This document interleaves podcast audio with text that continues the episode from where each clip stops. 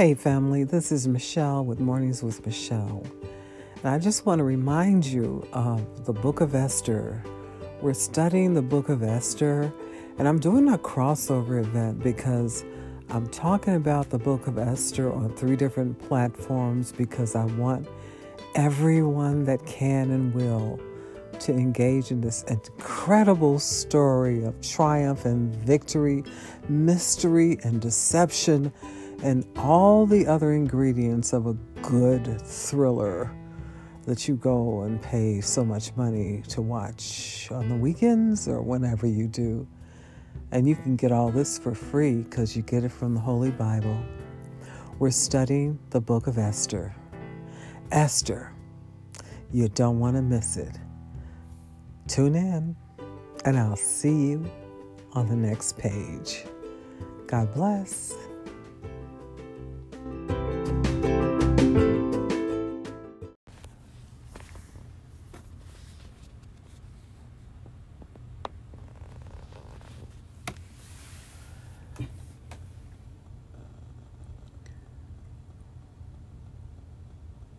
The Book of Esther, Chapter 4.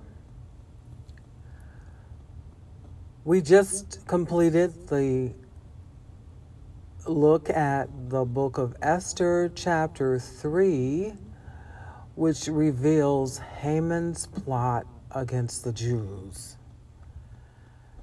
In Chapter 4, we're going to learn a little bit about Mordecai and how Haman's plot directly impacted him and his people, and how Mordecai went into action. There's a real takeaway from this first chapter, pardon me, this first verse of chapter 4, and it lets me know, and it should let you know, that when a man, a man of God, cries out in desperation and despair unto the God of heaven concerning matters that pertain to his life, to that of his people, that he can change the world. We saw that in the book of Nehemiah when Nehemiah cried out to God and prayed, and God did the miraculous work. And we've seen it repeatedly throughout the scriptures where men have cried and God heard them and He delivered them out of all their troubles, even according to Psalms, when David is articulating the fact that God will hear you when you cry. So I want to encourage you today as you go with me in the study of the book of Esther that you would understand and know that God does hear and He does answer the sincere cries of His people. Let's go with Esther chapter 4. When Mordecai perceived all that was done, Mordecai rent his clothes and put on sackcloth with ashes and went out into the midst of the city and cried with a loud and bitter cry, and came even before the king's gate. For none might enter into the king's gate clothed with sackcloth. And in every province, wheresoever the king's commandment and his decree came,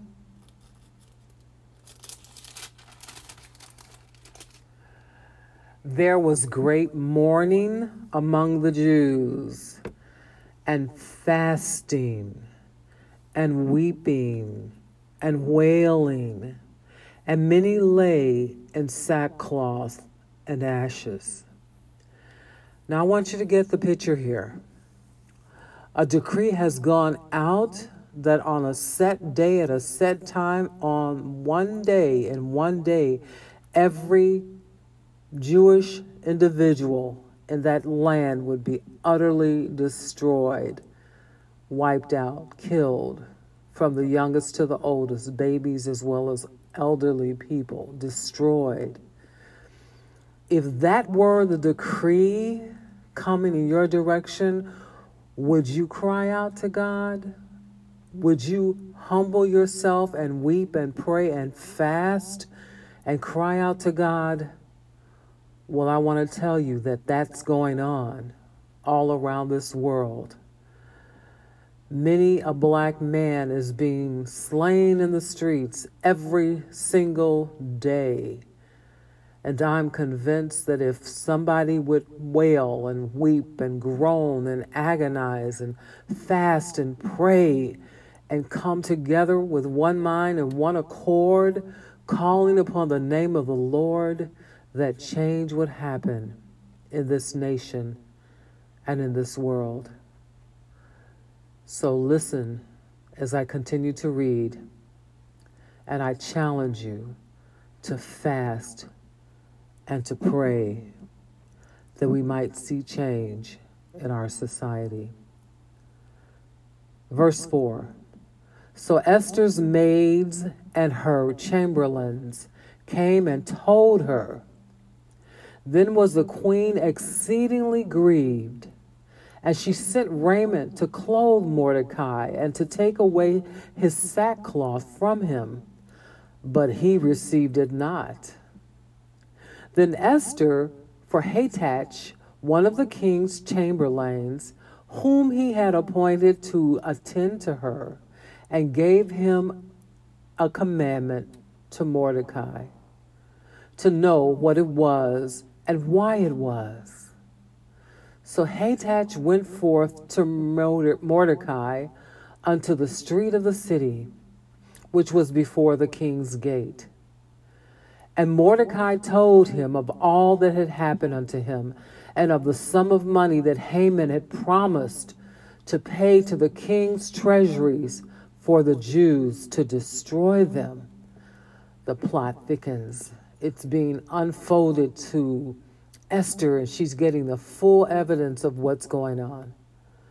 Verse 8 says, Also, he gave him the copy of the writing of the decree that was given to Shushan to destroy them, to show it unto Esther, and to declare it unto her, and to charge her that she should go in unto the king to make supplication unto him, to make request before him for her people.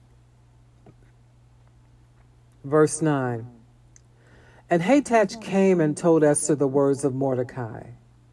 Again, Esther began to speak unto Hathach and gave him commandment unto Mordecai. All the king's servants and the people of the king's provinces do know that whosoever, whether man or woman, shall come into the king, into the inner court, who is not called, there is one law of his to put him to death, except such to whom the king shall hold out the golden scepter, that he may live. But I have not been called to come in unto the king these 30 days. This is what Esther is telling Mordecai when he's saying to her, Esther, you have to go to the king and tell him what's going on and make a request before him. Plead for your people. Esther says, if I do that, the commandment is that I would die because I haven't been called. But you see, in life, there is a higher calling. And once you hear that higher calling, then you have to do what God is telling you to do, as you'll find out in just a moment. Verse 12 And they told to Mordecai Esther's words. Then Mordecai commanded to answer Esther. And this was his answer to Esther. He said, Esther, think not that thy thyself that thou shalt escape in the king's house more than all the Jews. He's telling you, you live in the king's house, but don't think you're going to escape the sword of the king because you live in the king's house. Verse 14, he said, If thou altogether holdest thy peace at this time, then shall their enlargement and deliverance arise to the Jews from another place. Listen, if you don't do what God is telling you to do, He's called you to do it. He's chosen you to do it. But if you don't do it, God will find somebody else to get the job done because the job will get done. Make excuses if you will. It's too late. It's too much trouble. I don't have time. It's too dangerous. Whatever your excuse is when God is telling you to do something, if you don't do it, you won't escape the wrath that's upon the land. God will have a person that will obey him to get his work done in the kingdom of God. And this is what Mordecai is telling Esther Thou shalt come. Let me back a minute. I'm going to read 14 all over again. For if thou altogether holdest thy peace at this time, then shall their enlargement and deliverance arise to the Jews from another place. But thou and thy father's house shall be destroyed. And who knoweth whether thou art come to the kingdom for such a time as this? We are here today in the positions that we're in. If we are children of the Most High God, God wants to use us right where we are. We haven't signed up for anything that could be um, life threatening or otherwise, but God may um, draft us to get a job done that only we can do. He has positioned us to move in his kingdom strategically. He has positioned us to advance the kingdom of God strategically.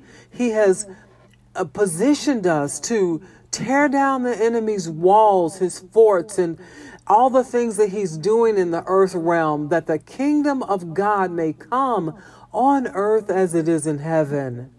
And when you hear the call of God to do this, to do that, to do the other, you may not feel equipped, ready, or able, but God, when He calls you, He equips you, He's prepared you through your life's journey up until this moment.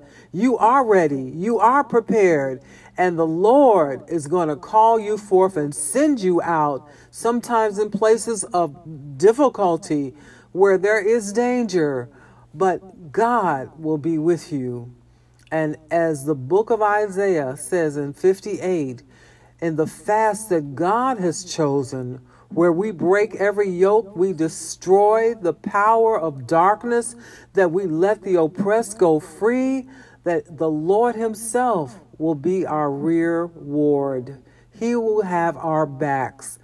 We won't be going out there alone, for the Lord your God is with you. Amen. Verse 15 Then Esther bade them Return Mordecai this answer. So she's sending him back an answer now. Verse 16, she says, Go, gather together all the Jews that are present in Shushan, and fast for me, and neither eat nor drink for three days, night or day. I also and my maidens will fast likewise and so will I go into the king, which is not according to the law. And these are Esther's immortal words. And if I perish, I perish.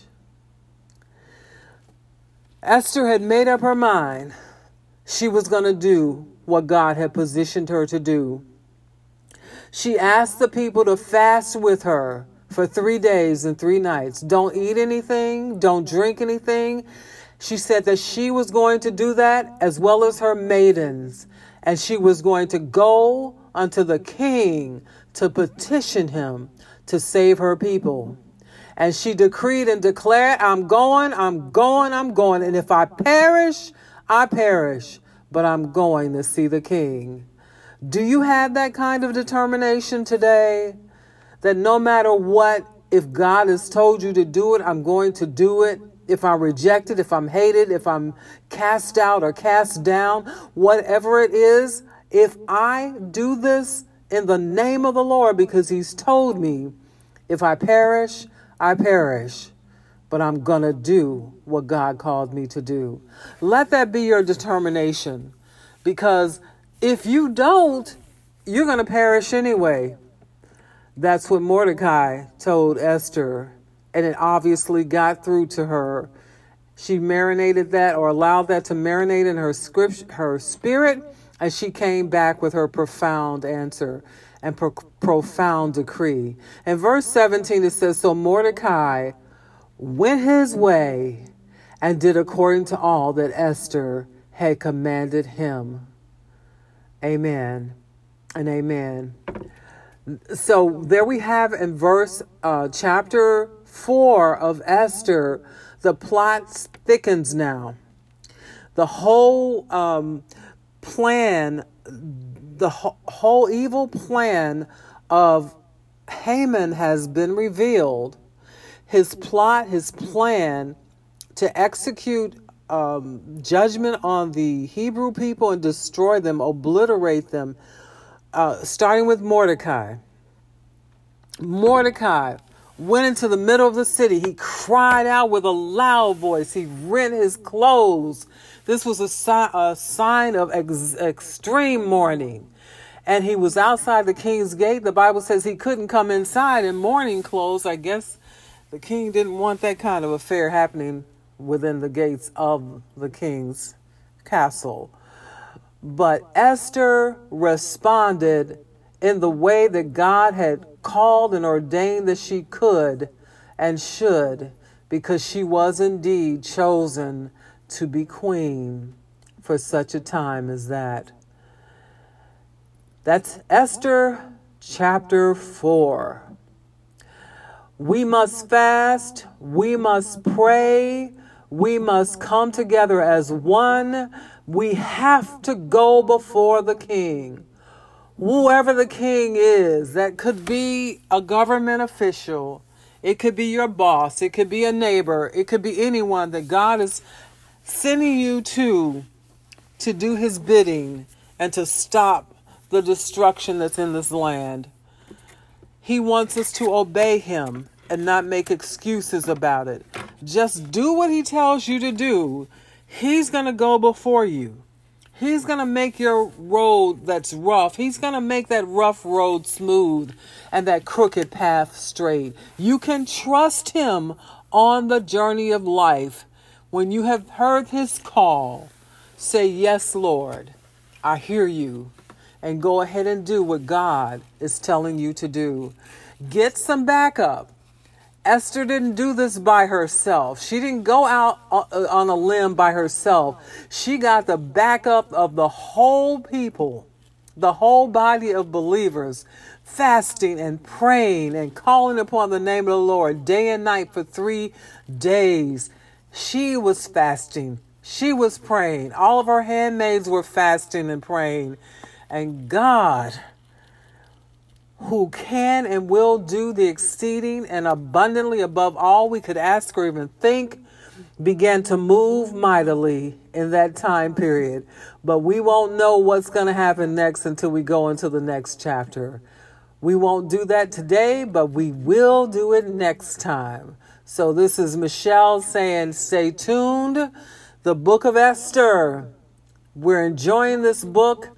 We're studying this book and we're getting something that we can take away for the rest of our lives and apply to our own life's journey from this moment forth. God bless you. That's my prayer until we see each other again. Amen.